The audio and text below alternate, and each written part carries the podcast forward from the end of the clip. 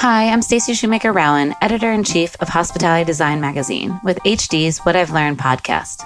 My guest today, Rachel Gutter, was destined for a career focused on the betterment of the world around her. She grew up with hippie parents who emphasized environmental consciousness. Her dad worked for the EPA, and her mom was a teacher. Waste, she says, was not tolerated.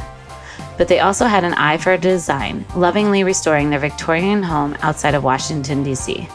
This set the stage for her career at the USGBC, where she was integral to pioneering the green building movement at the time when the space was still emerging. Now, as president of the International Well Building Institute, she is implementing standards that embody a holistic well being approach. As the world continues to grapple with our COVID 19 reality, Gutter's work is more important than ever. If we continue to find the intersection of purpose and profit in our own lives, she says, then we'll not only be much happier as individuals, but the planet and society as a whole will benefit as well. In fact, IWBI is currently recruiting members for the new Well Advisory for Hotels and Resorts.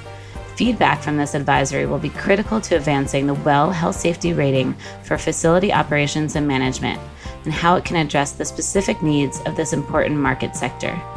If you are interested in becoming a member of the advisory, please send an email to hospitality at wellcertified.com.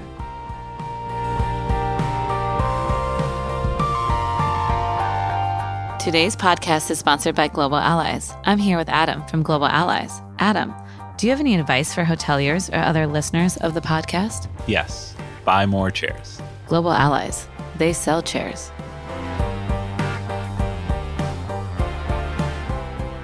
Hi, I'm here with Rachel of IWBI. Rachel, thanks so much for joining us today. Thanks for having me. I'm so excited.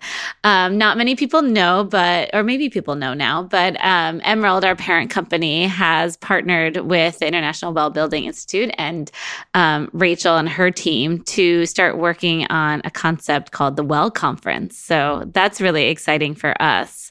It is. Um, and it's been really neat to explore the dimensions of that partnership and it's requiring us to be a little bit more creative and think outside of the box. But in a way, that was already our mandate for a well conference is to really revision what a conference looks like in this day and age and the notion that you could leave a conference healthier than when you arrived. So I feel like we already had that as our challenge and as our mandate. And now we just have some additional parameters to consider. So, speaking of which, how are you dealing amidst COVID 19 and our new fun reality that we're all dealing with?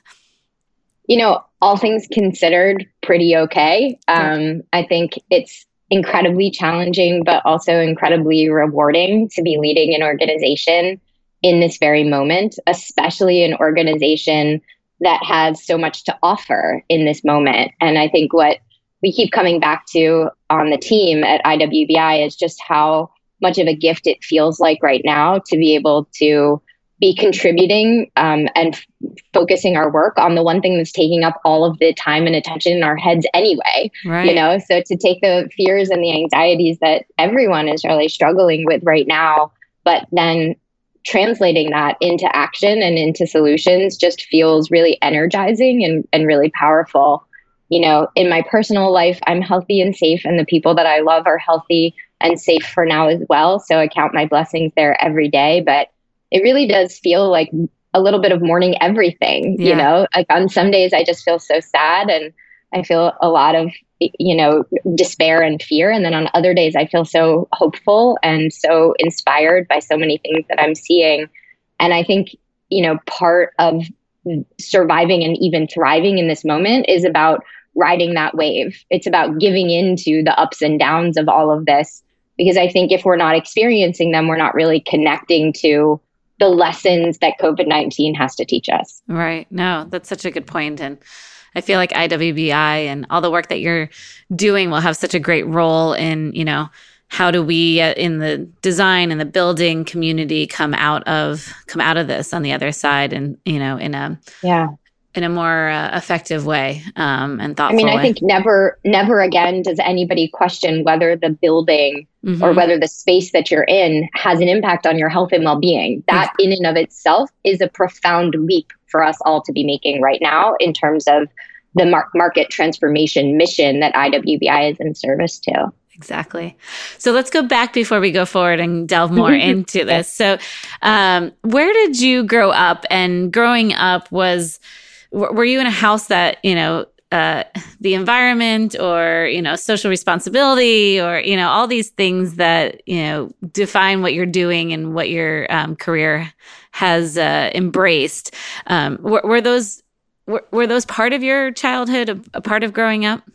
Well i'll dimensionalize that and, and say that um, my, the, the 10 years uh, of my career before i came to iwbi I was acting as the founding director of the Center for Green Schools at the US Green Building Council.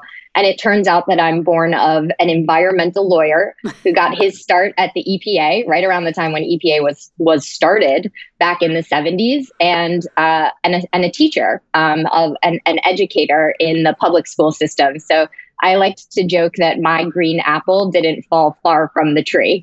Um, my parents hate waste. Um, they were, you know, both raised by, um, uh, you know, blue collar, um, you know, uh, parents who grew up during the Depression, you know, so every piece of foil was saved. You know, my my father couldn't stand the idea of a piece of chicken being left on one of our plates, um, and so I I definitely think that there was um, an an environmental approach to my upbringing, but I'm not sure we ever labeled it that way. I think it was mostly um, just the the the ethos that my parents carried forward. Um, it wasn't such a such a, a, a popular thing to self declare as an environmentalist, but when I look back, I you know, I think about a lot of those different dimensions about all of the things that I was growing with my mother in the garden, you know, or about all of the DIY nation stuff that was going on inside of our house. Um, but just generally, my parents' commitment to not living uh, within a footprint that is um, that's outsized. You know, I think they are really cognizant of that, and that was born and bred into my sister and I. That's amazing. They were ahead of their time. Yeah, yeah. also recovering hippies or something like that, you know, yeah. so like kind of native from that perspective too, you know, do unto the earth as you would want the earth to do to you, which is a nice motto these days. Exactly. And speaking of the built environment, was there any sort of design or love of architecture growing up as well, or early memories of that? Absolutely. I mean, I shudder to think um, about some of my earliest memories of the DIY projects in my house, specifically um, being three years old and um, my parents refinishing the floors. And I don't think we knew what we know now about particulate matter. Um, so I shudder to think about whatever that did to my lungs. But um, no, my my um, my parents were constantly having a design project. They they purchased a dilapidated Victorian house uh, outside of DC and restored it lovingly and painstakingly, bit by bit.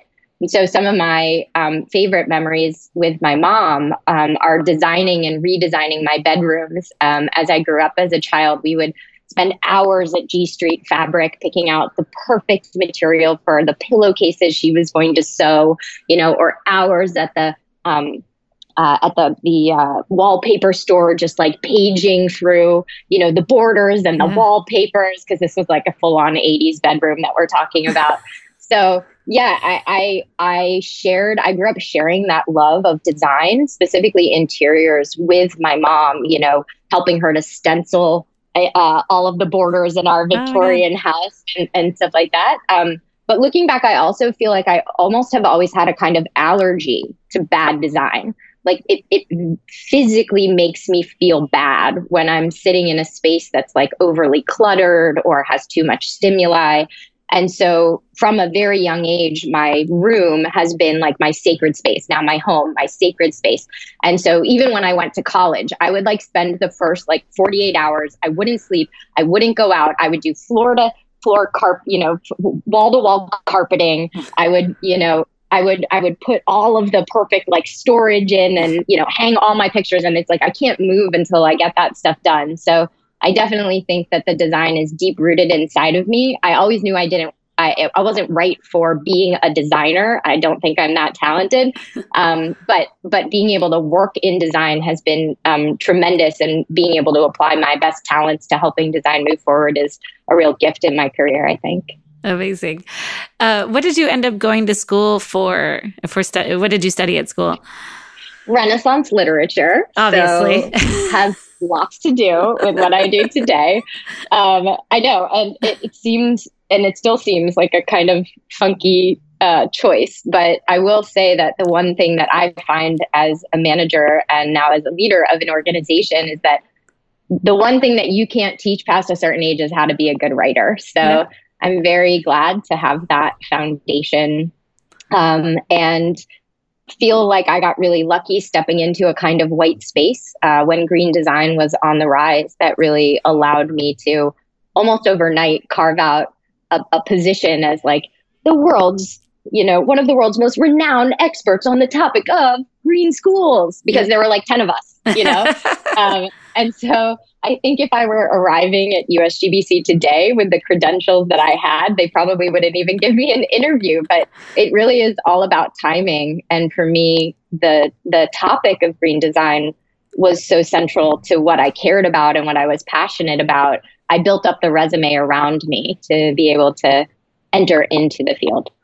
I actually started in interior design and you run ICFF. And that was one of my most important and formative experiences on the road of um, uh, the road to IWBI today. Uh, my first trip to ICFF like totally blew, my mind. Oh, and I, I just got so into the different materials and um, just thinking about uh, product innovation and the intersection of that with sustainability.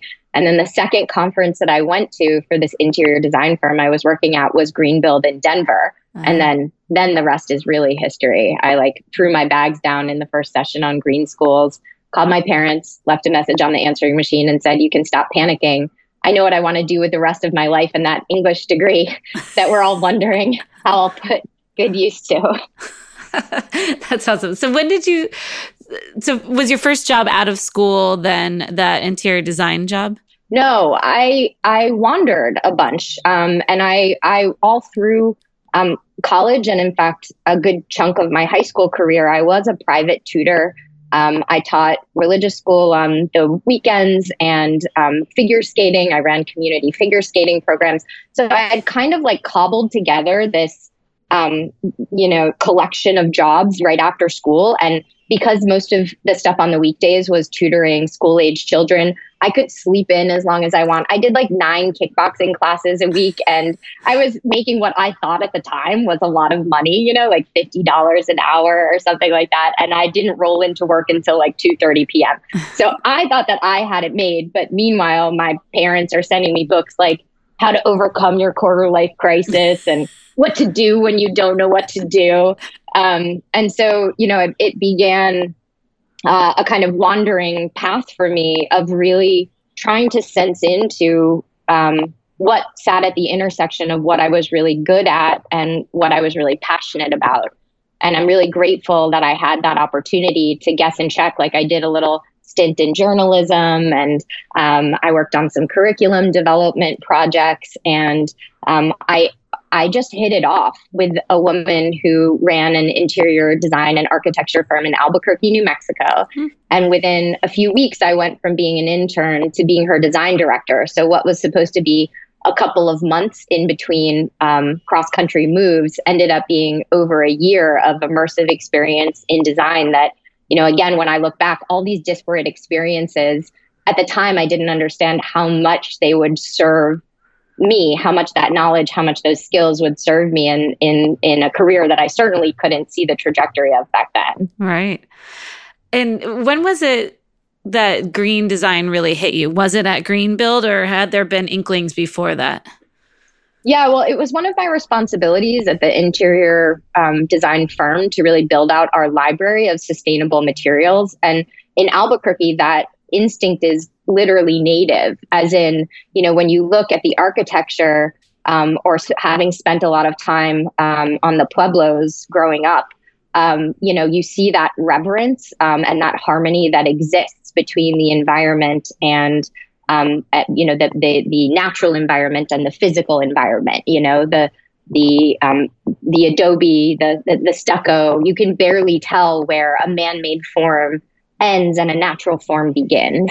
And so I felt like doing that work in in New Mexico that it was a place where there was already a kind of elevated consciousness mm-hmm. around green materials um, that's really embedded in the culture of that state, but also just in the Native American community that has so much influence and so much bearing, particularly from a design perspective. So um, I I was really mostly looking into materials, and at that point, it was the wild wild west. You know, right. you're like literally googling or calling up you know the the the folks who do the carved particle board to ask them about their VOC content and you get a guy you know in West Virginia who goes I don't know what you are talking about like and like hangs up the phone on you you know so those were the early days yep. and then yes I I um the the owner and I got this notice that said last chance to register for Greenbuild in Denver and I had never even heard of USGBC before. Somehow we had ended up on a mailing list. We probably went to a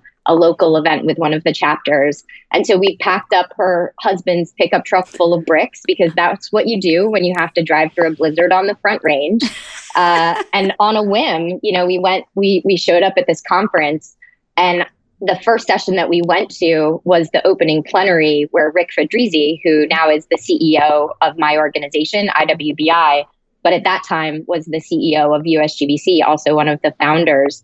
He was giving his plenary and he was talking about green schools, and you know he is the um, husband of a of of at the time a school teacher, now retired school teacher, um, and the father of two children. It was his deepest passion, and I just found that commitment by USGBC to be to absolutely speak to every fabric of, of, of my being. So I did. I ran to that first session and then I kind of creatively stalked the woman who was running the school's development project for LEED And she eventually confessed to me like the fourth time I accidentally ran into her in one of the largest convention centers in the country uh, that she was going to grad school. So I was like, cool, like, what do I need to do to get your job?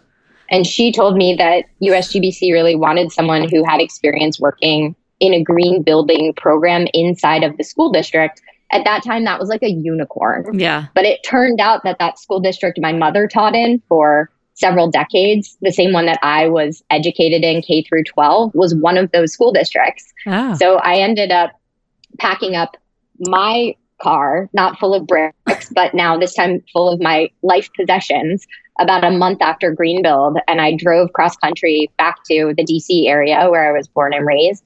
Um, in about two and a half days, I moved back in with my parents, which I said I would never do. Uh, and I spent the next six months building up a resume that USGBC really couldn't resist. And so um, by the time I applied for the job, the story goes something like I finished my interview and the hiring manager went sprinting down the hallway to his boss to say, "I found her! I found her!"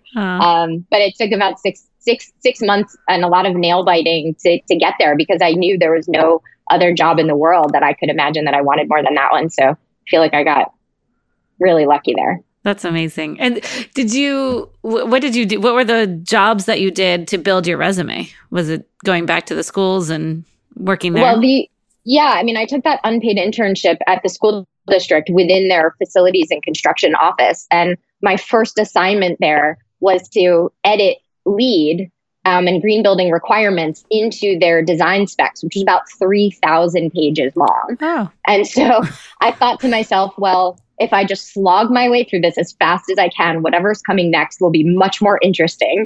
so I worked days, nights, and weekends and finished um, that first project in record time that was really an immersive experience too, right? Because you're just like in the guts of every single detail that a school district thinks about when it comes to construction, you know, all the specifications. And then the next job I got was the assignment was much more interesting. I was working with one of the um, school district's first LEED facilities to um, get the students trained up on leading tours and do some digital promotions around the, the online tour and things like that. And then a, a couple of months into that, one uh, a woman who um, to this day is a kind of mentor to me, a German architect named Anja Caldwell, who was running um, the green building program for Montgomery County Schools, turned to me and said, I really love you, but you need to move out of your parents' place and you need to get a paying job. You know, it was such this like act of generosity. And she helped me to apply to a green building consulting job. And get this, my first assignment was as a consultant to USGBC, writing the LEED for Schools curriculum for the upcoming workshops. Oh, wow. Um, and so I remember one day I went to USGBC to drop off like a CD ROM of stuff, right? Like that's really dating uh, the story. And um, I know I've embellished this in my mind, but in my mind, like the elevator doors part and like there's this cool music playing and there's these young beautiful people like collaborating in the hallway. And i thought i have to be at this place.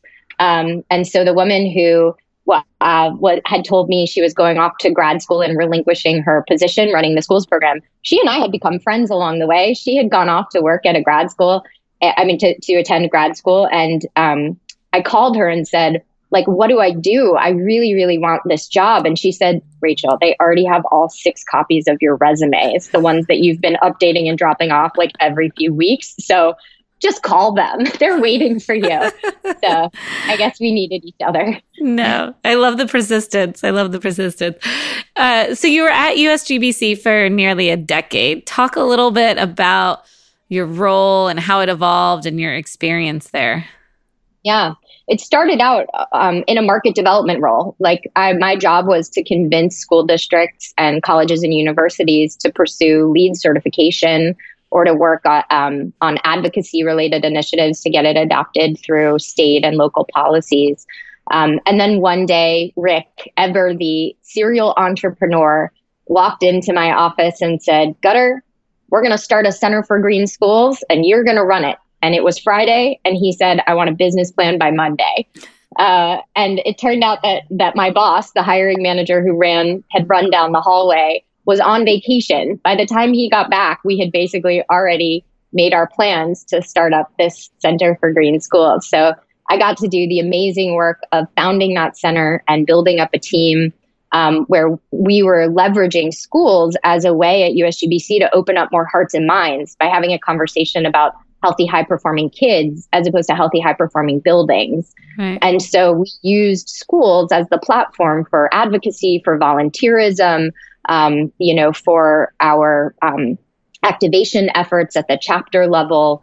Uh, you know, we didn't start the Congressional Green Building Caucus. We started the Congressional Green Schools Caucus. You know, we we didn't start the 50 for 50 green building initiative. We started the 50 for 50 green school caucus initiative. So um, it really became a, a, a vehicle for us in many ways to humanize the conversation around green building. And then along the way, I also picked up other responsibilities like leading education for grown-ups for professionals uh, and that was where i got probably the coolest title that i'll ever have for the rest of my life which was senior vice president of knowledge which I still feel unworthy of to this day. um, that was really fun too because it gave me the opportunity to build a bespoke education platform from the ground up. Um, and that's another one of those things I look back on and go, thank God I did that when I did, because now I know how to do these things that I have to do today. So, exactly. Um, yeah, it was nice. Both of my bosses, um, Rick and um, Mahesh Ramanujam, who's now the CEO of USGBC, they they come from Fortune 15 companies and they really believe in executive rotation. So the idea was at any day, someone could walk into your office. And sure enough, Mahesh walked in one day and said, I need to know by the end of the day if you want to run education. Uh, and so that's, you know, that was sort of the excitement of working at USGBC was we were growing so fast. There were always so many things that needed additional support and leadership. And I got a chance to step into a lot of those. Uh, so many questions off of that. But what was it like early on with LEED i mean and getting people to adapt i mean was it it must have been a challenge at first and then almost inspiring to see it take off as it did can you talk a little bit about I mean, that well, so it's really interesting. We've been thinking a lot back on those early days um, at USGBC, specifically 2006, 2007, when the economy crashed and the bottom really fell out of the real estate market. And, you know, even with a tremendous slowing of design and construction across the board, it was USGBC's time of biggest growth. Right. It was the time when LEED saw the greatest successes because it became such an important differentiator for, you know, a, a market where opportunities were really, really scarce. And so we see that actually there are some parallels to the situation that we're finding ourselves in right now and just this tremendous uptick in interest that's born out of crisis and that's born out of need. So, I mean, was it hard? Yeah, I mean, it was hard. I don't think I've ever worked harder in my life, except probably right now. Um, but it was so gratifying, mm-hmm. um, and it it was. I call um, sometimes LEED the tickle me Elmo of sustainability. Like nobody quite knows why it got so popular so quickly. Um, even the people who created it. Right. So you know, for us, like we didn't create LEED to be mandated, but all of a sudden we had dozens of state related policies and, you know, hundreds of local policies that, that, that emerged on top of it. I remember when we were um, starting our advocacy work on the Hill, we were working with some, um, you know, with, with a firm, with a, with a lobbying firm. And um, every time we would leave a meeting with a member of Congress, they would turn to me and say, you know, meetings never go that well. And after we had like the fourth or fifth meeting, they finally stopped saying it. I think we realized that we were onto something that really resonated with people by way of the triple bottom line of people, planet, and prosperity. You know, and we got really good at having a conversation that didn't demand altruism around environmental and green building commitments, but just said, can we intellectually agree that profit is good? You know, that the health of people is good.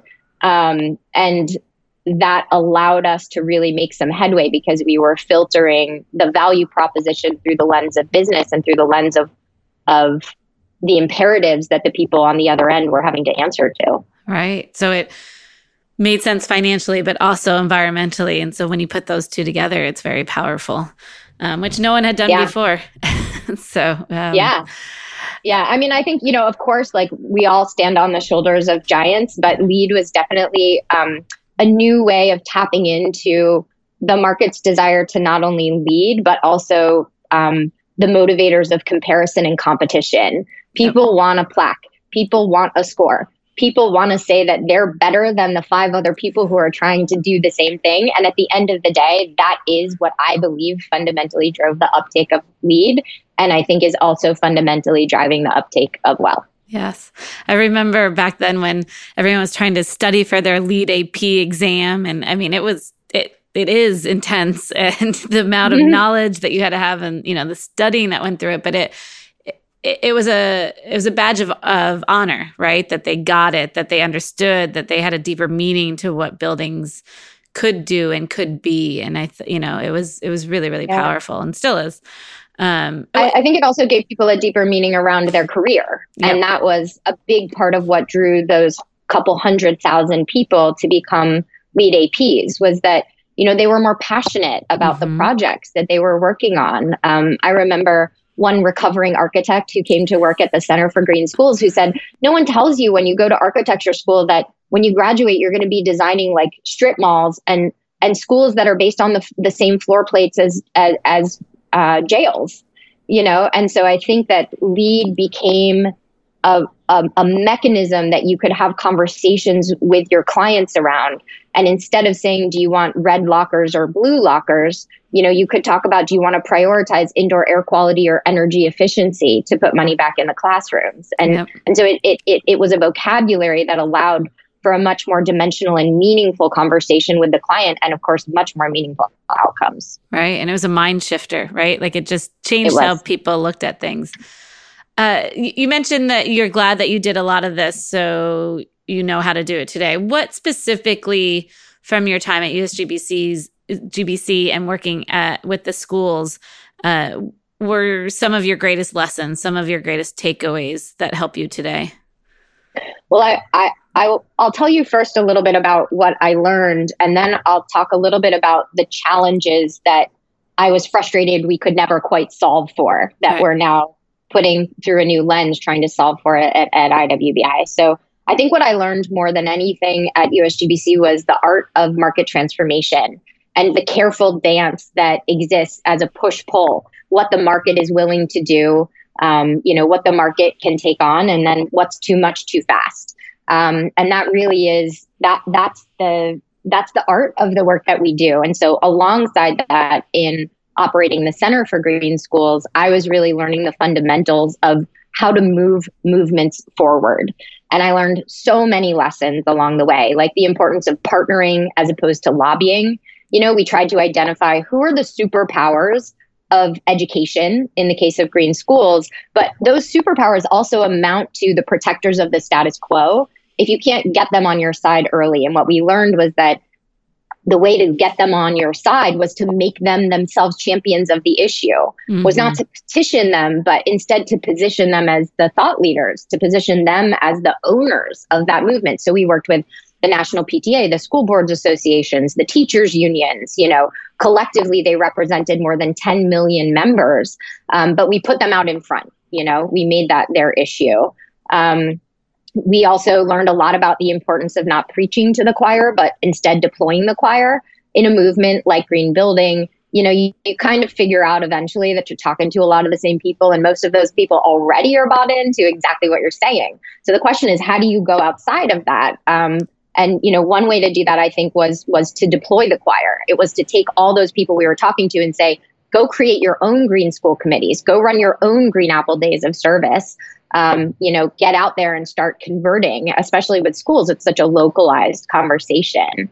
Um, but we also, you know, learned along the way that um, uh, that, that the um, the resources that we were creating really had to be highly targeted for the many different stakeholders that were a part of the conversation. So, you know, lots of different lessons along the way about how to architect a movement and how to grow it and expand it now in my work at IWBI, I'm really focused on trying to solve three, I think, fundamental challenges that uh, collectively as a sustainability movement we, we, we, we face right now. One is to meet the needs of existing buildings.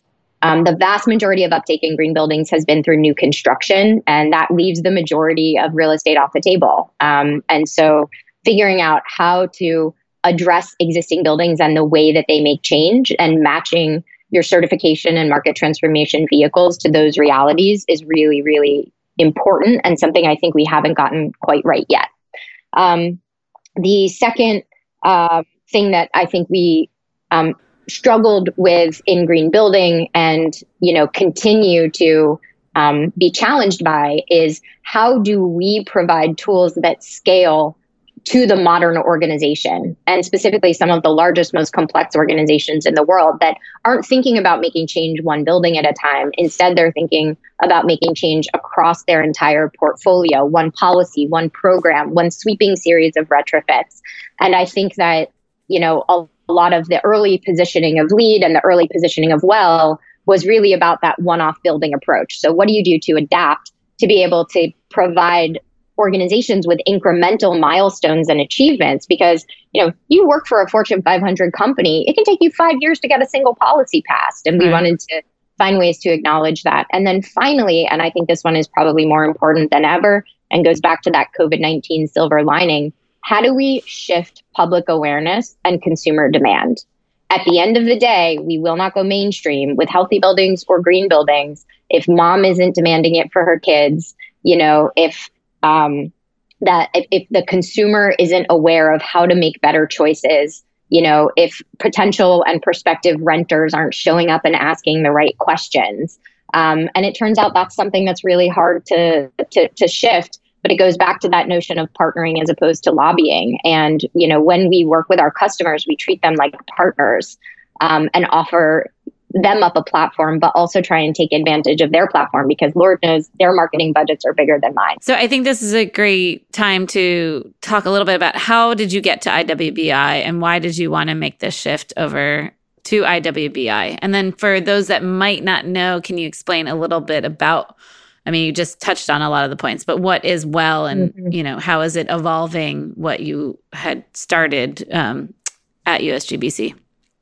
Definitely. Well, I didn't make the choice to go to IWBI. My mentors made it for me. So it was another one of those executive rotation moments where Rick and Mahesh had already discussed my future and they collectively approached me to say, Rick is um, leaving USGBC and going to uh, take the CEO position at IWBI, and we would like you to join him. So that made it pretty easy because I had envisioned that I would be working under Mahesh to support him uh, at USGBC. But since he and Rick co-conspired. Uh, it it made the choice really really a simple one, and um, I trust both of them, you know, deeply uh, in th- helping me to think through my own future. So it almost took the choice out of it. Um, and so I started at IWBI about three and a half years ago, around the same time that uh, Rick did, um, and a handful of other USGBC family members who came over to help get IWBI and Well off the ground. Um, when we came into IWBI, Well was um, a certification for buildings um, to really shore up health and well-being across a number of different concepts at the time seven different concepts or, or categories today well is a still a vehicle for building certification um, but also it can be applied to communities and to whole organizations um, that are seeking to implement, validate, and measure features that support and advance human health and, and well being. Um, so we've launched a well community system. Um, shortly after I, I, started, that was in development when I came on board. We re um, architected Well version 2 to really make it um, flexible and adaptable to, to all of these needs. and so that uh, version, well, version two is in pilot right now. It was supposed to be out of pilot, but for COVID 19, um, we decided to hit pause and really do a scan for other ways we could fortify the system in the fight against the virus. Um, and then more recently, we launched the Well Portfolio program, um, which really is about meeting the needs of existing buildings and um, uh, the you know large complex organizations. That's a program that looks at organization wide commitments and allows for more of that incremental approach over time. So the goal may not be certification ever. The goal may simply be to increase that portfolio score. So as opposed to the one off building approach where you're you sign up, you're going to get well silver, well gold, well platinum. Well portfolio is much more of a journey than a destination, which I think really speaks to the way organizations need to be approaching their commitments to health and well being. As COVID 19 has taught us, it's not static. What are the pillars of the well building st- standard? What are people scored upon, or what are the you know the things that they have to take into consideration? So I mentioned that there were seven concepts in well version one. In well version two, there's actually ten. So um, those range from air uh, and water and light and thermal comfort and materials health and sound, but also address nourishment, um, community connectivity, mental health and well being, um, and physical activity and movement. So we've really tried to identify all of the different ways in which our spaces, um, but also our organizations, can have an impact on our health and well being. And then within each of those concepts, we have what are called features. And features are basically prescriptions. You know, they say if you do this, then you'll get this point as a result. Um, and those features range from design related features to operations and maintenance related features to um, organizational policies and protocols that really would largely sit more on the HR side of the house. Um, and what we did in Well version 2 was we moved away from the green building tradition of a static and fixed scorecard. We created a menu of options and we let people build their own scorecard. It's like a choose your own adventure. And that gives project teams the ability to say, well, we're doing a new build and we have a lot more control over the design of this space, but we don't have a whole lot to say. Maybe there isn't even a team assembled who's going to be running HR, you know, for the new school in the district, to keep on my school's example. Um, and so uh, we, um, we've introduced a lot of flexibility into the system. Nonetheless, in order to achieve a well certification, you have to select features across all 10 of those concepts. So you have to have a really holistic approach to a well certified project. I love that it takes well being, as you just said, to a holistic approach, that it's more than just the built environment, but how people act and live and play and work within the environment, because that's such a so important, especially, you know, in today's world.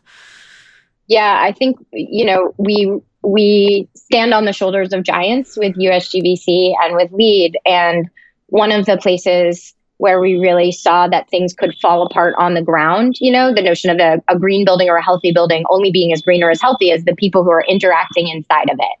And so, um, you know, we made a really important choice in Well version 2 not to separate out that which the building can do from that which the organization can do. They have to be coupled. Yep. You know, one has to go with the other. It's all well and good to have a meditation and contemplation room in your space, but if you've got a work culture that discourages people from taking breaks throughout the day, that room is going to go unused. You know, you can build a beautiful kitchen and you can provide lots of, you know, gorgeous, healthy food for everyone. But if the office culture is about cupcakes and pizza, you know, or um, if you're not addressing education around that, if you're not encouraging people to take time away from their desk to eat communally, all of those amazing design features end up going to waste. So I think part of the magic of Well is that it it prompts that integrative design process at the beginning and it says, we know you might not control that, but you really do influence that. And you should exercise that influence from the very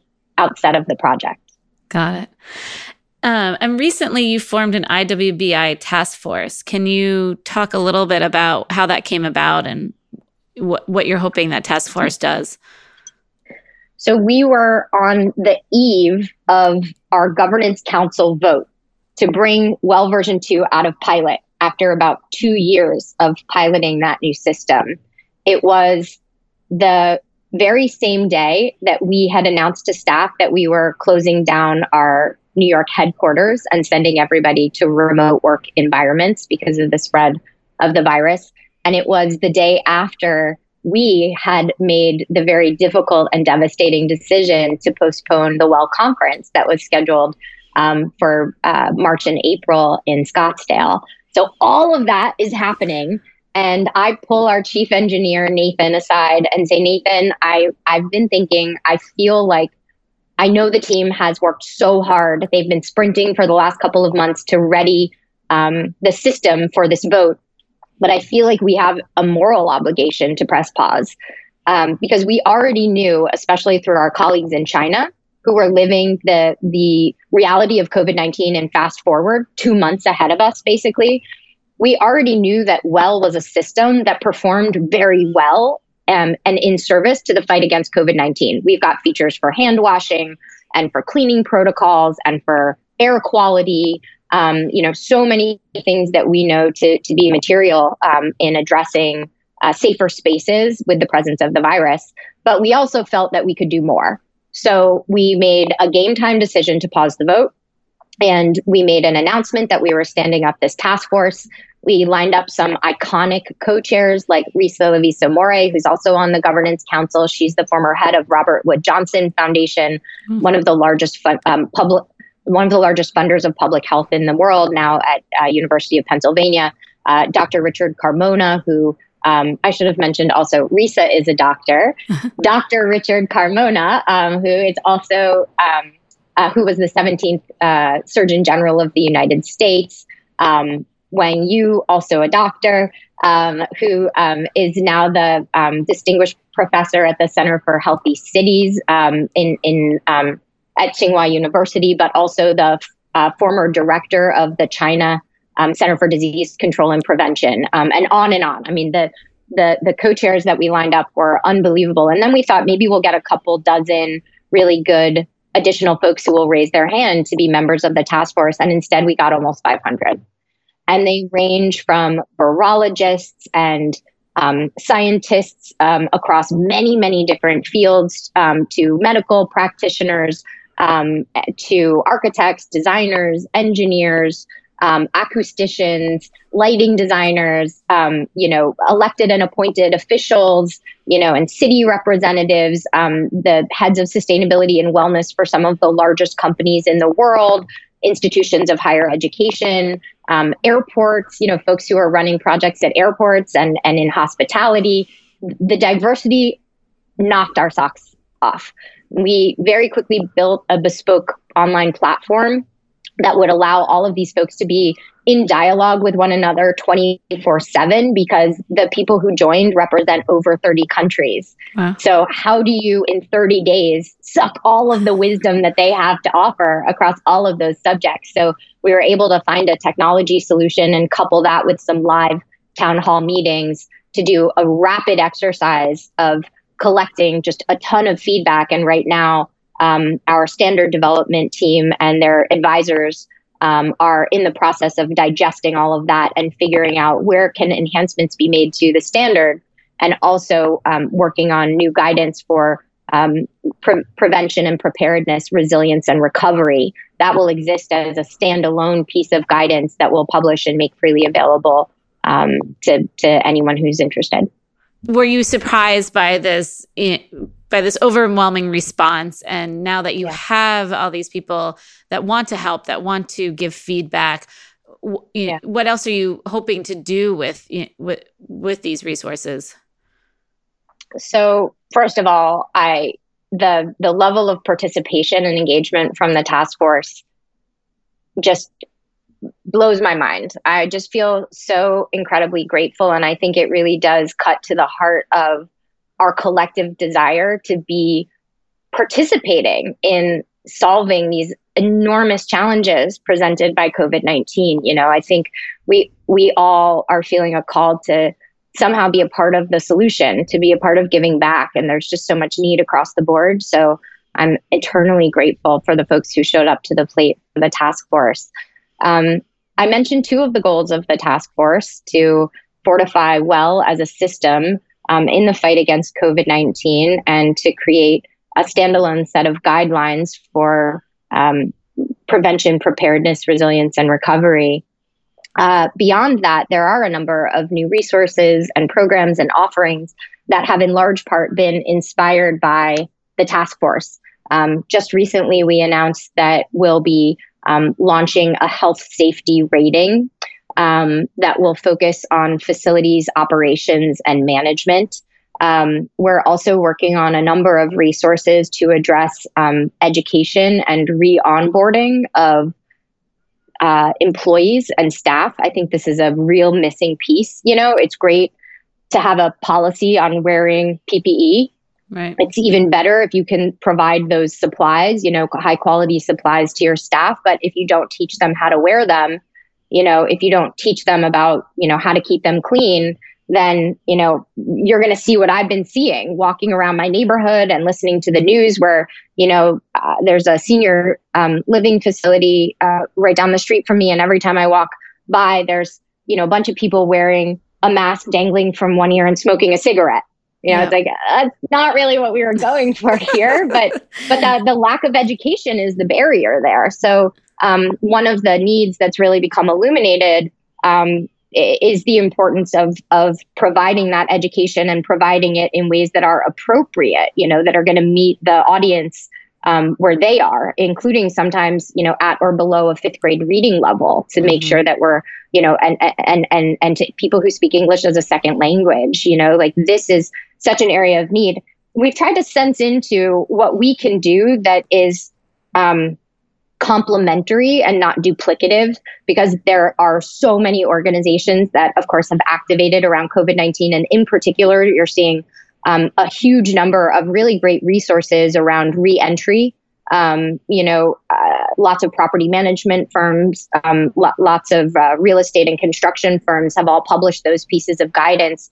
We really felt like our position was to think about the white spaces around those pieces of guidance where things might really suffer in the way of implementation um, and verification and validation. So, those are some of the um, ways that we've come up with so far. We also just recently launched an advisory for um, arenas and uh, stadiums and other venues like that because we know that um, everybody wants to get back to sports everybody wants to get back to concerts you know the kinds of things that hold our social fabric together but we also know that places that convene large groups of people for extended periods of time have a lot of challenges and a lot of risk um, and so we're also trying to um, be available and be in service to uh, the sectors that are most hard hit and the ones that have um, a really uh, particular set of of, of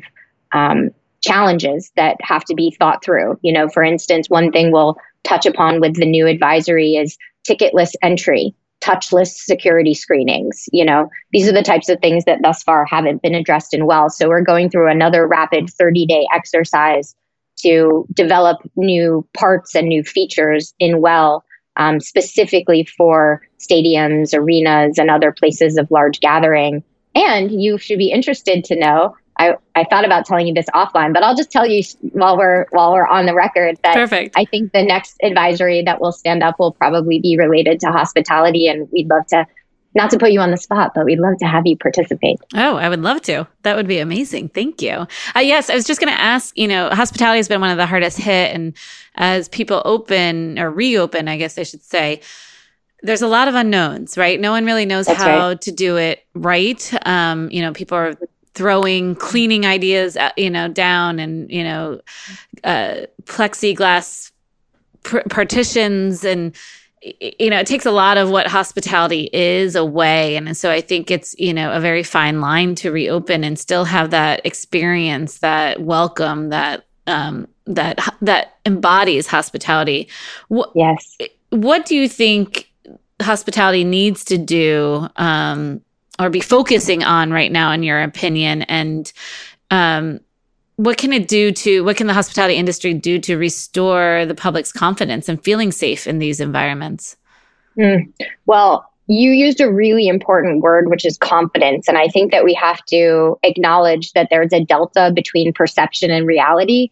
And especially in a place like hospitality, you have to cater to both, right? It's not just about whether the space is safe, but it's also about whether you feel safe. And those two things will matter because matter a lot, especially um, in a place like hospitality, given the way that people make selections about, for instance, where they're going to stay or where they're going to host an event.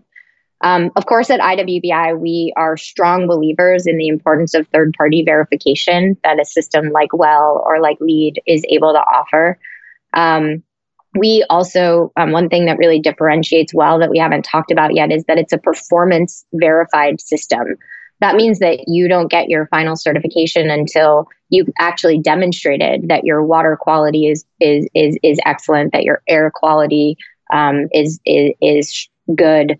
Um, you know that you you go through visual inspection checks that have to do with lighting and um, you know the the satisfaction of other requirements in well. Um, it looks at you know acoustics and so forth. So um, it's not about design intentions; it's about actual outcomes. And I think this is a place where we really do have to be focused on on you know real outcomes um, and a validation process that that puts that stamp or that seal on that does provide that sense of confidence. Yep. Um, so you know I'm I'm anticipating that you're going to see a real uptick in hospitality of um, spaces and whole organizations that are really starting to more deeply commit to these third party certification frameworks. Um, and and that I think is another really good thing because hospitality has been one of the slowest sectors um, to embrace, for instance, the notion of green. And I'll, I'll tell you my own personal example of that. Um, I lived in a hotel for the first three years that I was at IWBI. Um, I, I, you know, was straddling uh, time between DC, where I have a home, um, and New York, where IWBI is headquartered. And so, for three to four days a week, uh, I would be, um, uh, I, I, would, I would be living at the hotel. And um, it took me about 22 hotels to find my way to the Nomad. Um, and uh, you know, I'm a, I'm like the worst guest you could imagine because my list of requirements is like I want hardwood floors, high performing HVAC system, quality acoustics, you know, green cleaning. Like I I'm a monster guest from that perspective in terms of my expectations. And in New York, but also mostly across the the, the country and the world, it's really hard to find you know that list of what I consider to be almost bare minimums for for my own health and, and well being. I you know um, I'll immediately start to get congested most of the time if I walk into you know a room with with with carpet because of all of the the particulates. So from a health perspective, it was important to me. Um, and I had stayed at the Nomad um, for over a year um, before I was one day um, hanging out with the bellman, one of the bellmen, and he said, "What do you do for a living?" so I said what I usually said. I said, "Well, have you ever heard of LEED?" And he said, "Oh yeah, our hotel is LEED certified." And I was like, "What?" how could I not know this? Like, where is the plaque? Where is the information in your marketing materials? It would have been would have been so much easier to find you. And he said, we don't advertise it because we don't think that our it's what our guests are interested in. In fact, we think that they'll be worried. Actually, I'm I'm embellishing the story. By this time, I had taken my questions from the bellman to the general manager. and what the general manager said to me, although the bellmen are very well informed at the Nomad, um, but what the general manager said to me was that they don't think that's what their guests want. That that a green, you know, mark um, might mean that you'd be short shrifted out of clean towels or sheets, you know, or that you would, you know, take a shower with bad water pressure. Um, and so I think that's, you know, goes back to what we were talking about earlier about you know consumer awareness and and demand. Yeah. um, that you know we've got to kind of redefine uh, what these things mean in the mind of the public. And we've got to shift that notion that sustainability is about um, what you give up as opposed to what you gain you know that it's not about scarcity but instead about abundance. Um, that's one of the cool transitions that i think we're trying to help to make uh, with with well wholesale but I'm really optimistic that in this moment, hospitality will embrace it as the next frontier. Um, and again, it goes back to you know that notion. It, it doesn't have to be altruistic either. You know, it doesn't have to be about doing doing the right thing. It can be about doing the right thing to get back to business. And right now, more than anything, hospitality uh, needs to be putting measures into place um, that will provide that level of confidence and assurance that are going to you know get people to feel comfortable making reservations you know and and showing back show, showing up again. Yes i totally agree. And i think as you said the silver lining of covid-19 is that it's allowing people to realize the importance of this on a different level. Um, and i think wellness i mean it was already having its moment right? It was growing. It was you know numbers were astonishing. 4.3 trillion dollar industry. It was you know invading every aspect of living which i think was great. I mean we at hd actually switched our march april issue from the luxury issue to the wellness issue uh, two years ago when this started to take off and we we're seeing all these new concepts and just design infiltrating every aspect of wellness from you know from a vet to the dentist office to you know these new wellness clubs. And it was exciting for us to see uh, something that we thought should have been more of a priority for a very long time as if i can speak for my entire team. But um, why do you think it was becoming so important before covid right? Like this pre-covid why do you think it was mm-hmm. having its moment? Why do you think you know and what do you think of all the new various wellness concepts that are coming online um, I think that so we consider at IWBI, we consider the work that we do to be a part of the second wave of sustainability, which is to say that we still very much consider ourselves to be an organization with a mission to advance sustainability, but we're doing that through um, a, a, a, a, common framework and a universal imperative, you know, that we all ourselves want to be healthy.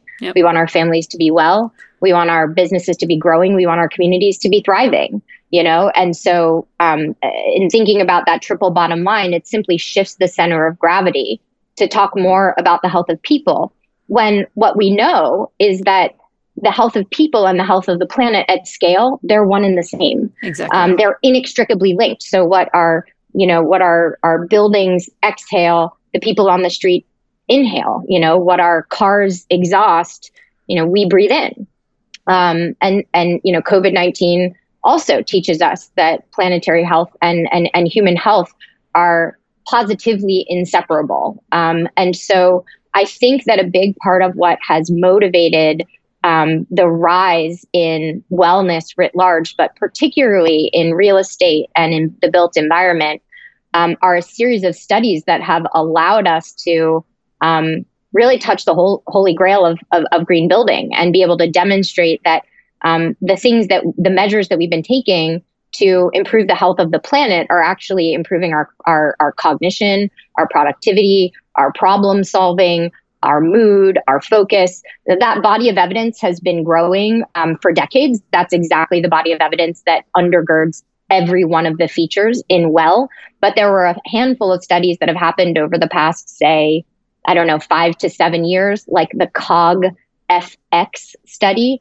Um, out of Harvard School of Public Health, which is now, I believe, in its third phase. Um, that was a double blind study that um, was able to determine that um, uh, air quality had a direct impact on productivity and, and, and performance. So, studies like that and being able to actually demonstrate um, the human benefits of sustainability has really moved this forward. Um, and then I think you also just have a couple of generations of younger individuals who are not just obsessed with their own health and well-being but believe it's the obligation of their employer to provide for it right so another major trend um, or, or you know that that has evolved are like these you know overly um, amenitized is that a word like these like we totally, can make it one. you know uh, fancy schmancy like you know bling bling offices that was really came out of silicon valley yep. um, you know where like in order to attract the best talent and in order to keep them in the office for as many hours a day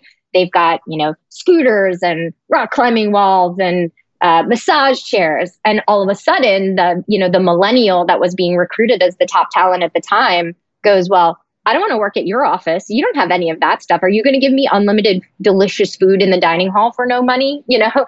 And so uh, what's interesting is that a lot of a lot of those early amenities were really just like fluff, you know, they didn't go after um, performance improvements, for instance. You want good performance, you don't feed people junk food. You feed people good whole food, you know. Um, or if you really want to help people um, keep their bodies in shape, um, encouraging people to take movement breaks throughout the day and giving them ways to do that, a campus that allows for that, um, especially outside where you'll get the benefits of being outside, is is a lot more effective than a massage chair.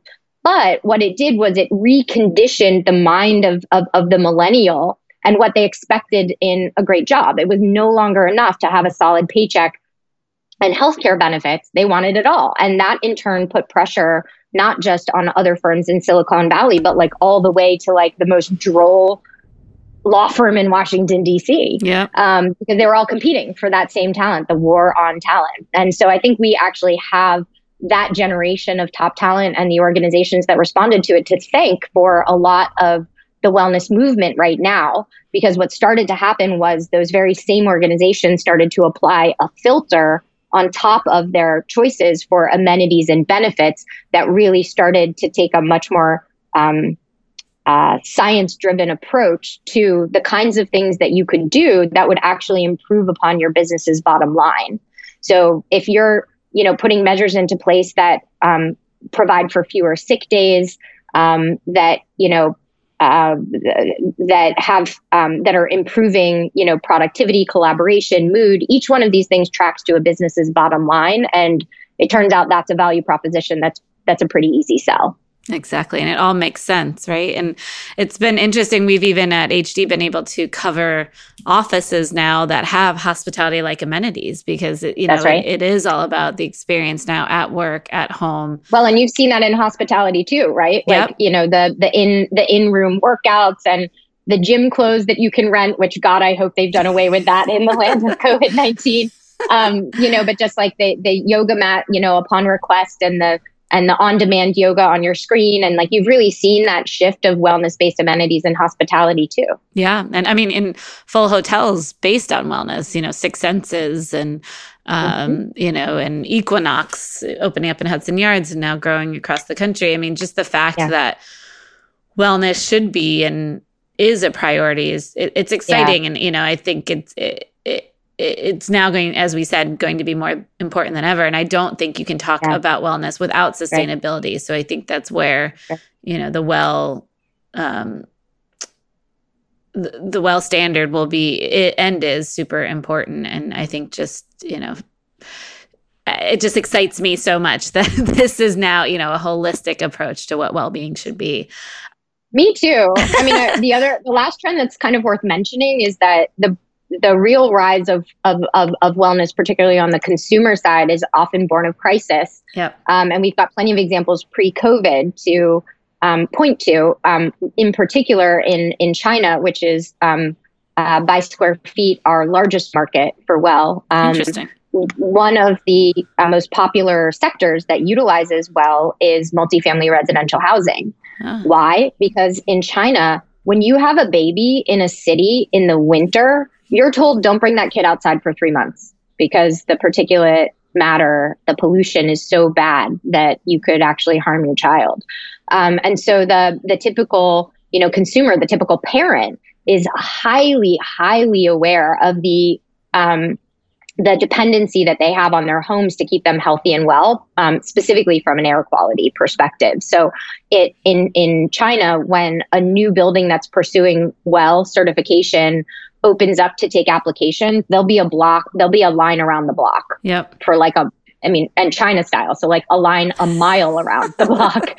um, and and so I think you know we're seeing that same thing happen here more directly as a result of of, of COVID nineteen that you know people are really starting to make that connection at the consumer level not like at the builder level not at the owner level but at the consumer level to say there is a relationship between the things that happen inside of my home and my ability to keep my family healthy and safe and it just is so exciting what you guys are doing um, and i feel like we could talk forever but um, I want to end this with the one question that we end all of the podcasts with, um, because it's the title of the podcast, What I've Learned.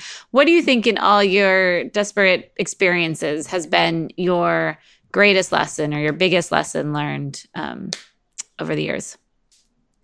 It's really hard to put my finger on one. Although, if I had to, um, I would I would mention what I mentioned earlier, which is that there's just so much inner wisdom that you can find when you shoot for the intersection of what you're passionate about and what you're really great at. Yep. And similar to the trip the the triple bottom line, if you shoot for the intersections of those two things, you probably won't go wrong.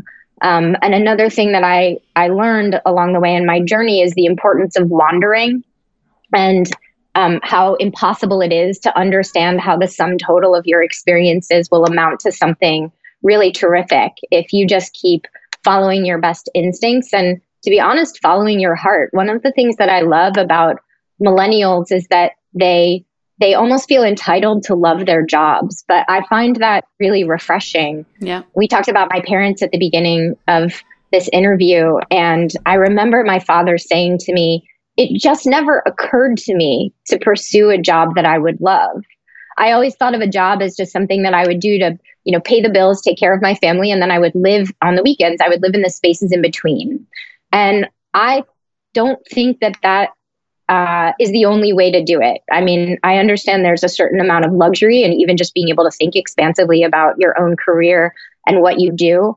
But I do believe that if we continue to find the intersection of purpose and profit in our own lives, that we would be much happier as professionals, much happier as individuals, and that um, ultimately, uh, you know, the, the the planet and society as a whole will be greatly benefited as well. So well said. Well, thank you, Rachel, so much for taking this time um, with me and us today. It was always very inspiring and um, educational. So I really appreciate it and can't wait to see what comes out of the task force and what comes next for WELL. And again, I'm happy to join the hospitality one. So just let me know when.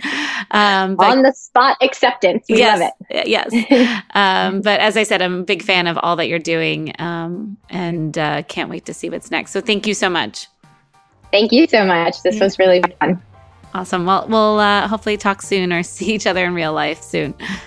Oh, I'll pray for the latter for sure. Yeah, exactly. This episode of Hospitality Design's What I've Learned podcast was brought to you by Global Allies. You can learn more about the company at globalallies.com. If you like what you've heard, please subscribe and review us on iTunes or wherever you listen to podcasts. You can find full episodes and transcripts at hospitalitydesign.com.